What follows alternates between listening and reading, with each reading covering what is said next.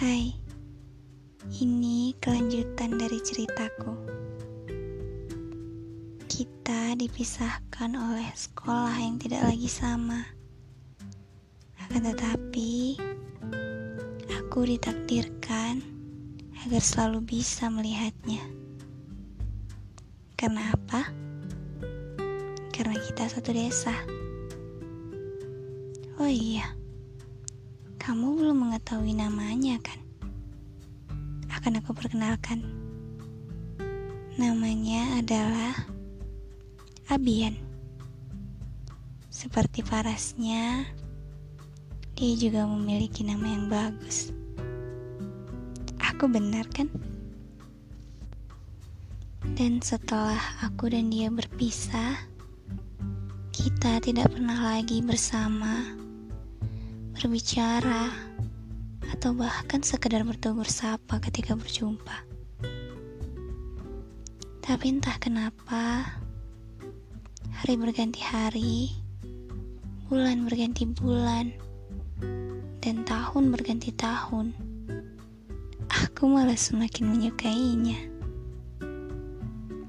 Akan tetapi hanya bisa melihat dan mengaguminya dari kejauhan tanpa sedikit pun diperhatikan. Pernah suatu hari, dia datang ke sekolahku.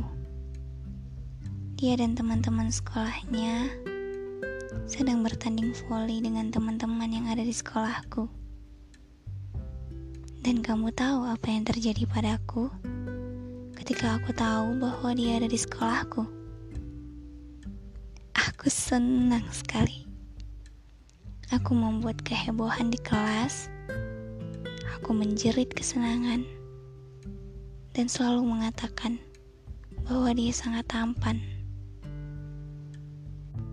Pun pernah suatu waktu aku berniat memutuskan memakai hijabku hanya karena agar diperhatikan oleh dia. Tapi tetap saja aku tidak mendapatkan balasan apa pun. Ya, aku tahu niat dari awal aja udah salah. Jadi hasil akhirnya pun tidak terarah. Tapi aku belajar dari kisah Zulaikha dan Yusuf. Kamu pasti pernah mendengar kalimat ini kan? Ketika Zulaikha mengajar cinta Yusuf, maka Allah jauhkan Yusuf darinya. Tapi ketika Zulaikha mengajar cinta Allah, maka Allah dekatkan Yusuf padanya. Jadi pada intinya, belajar dari kesalahanku. Jangan terlalu berharap atau mengejar cinta manusia.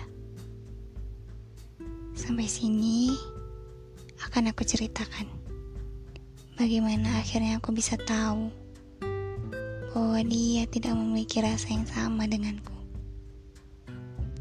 Jadi, tunggu kelanjutan ceritaku di episode ketiga ya. Bye.